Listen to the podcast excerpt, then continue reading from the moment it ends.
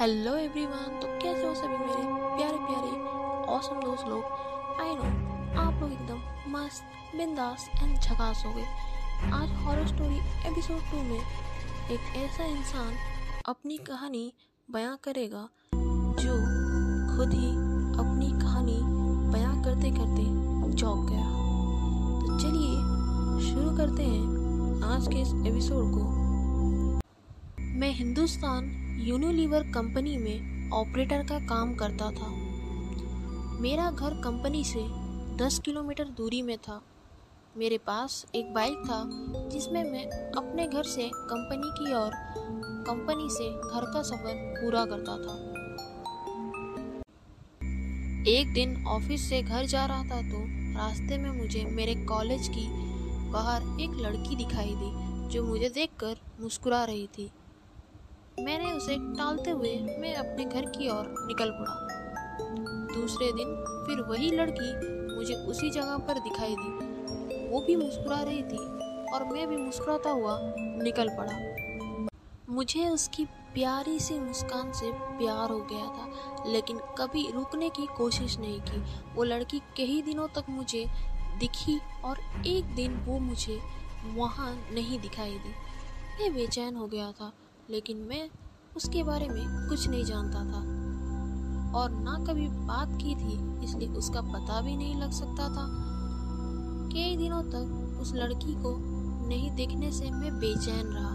कई बार तो मैंने कंपनी से जल्दी निकलकर उसका इंतज़ार भी करता था, पर वो मुझे नहीं दिखी।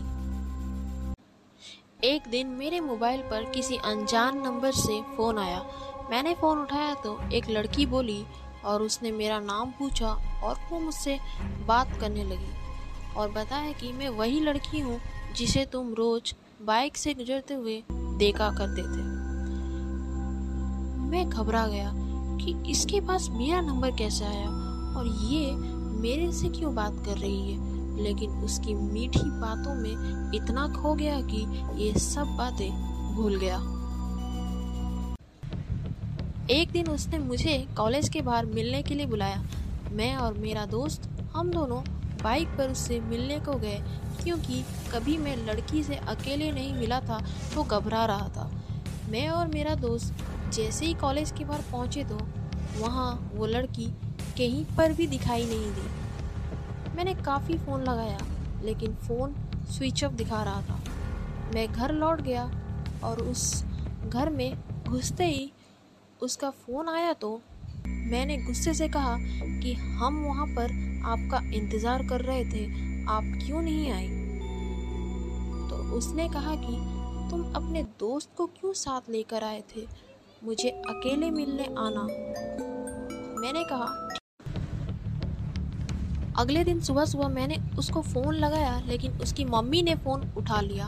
मैं एक बार तो डर गया, लेकिन कॉलेज के प्रोजेक्ट का बहाना कर उससे बातें करने को उसकी मम्मी से कहा।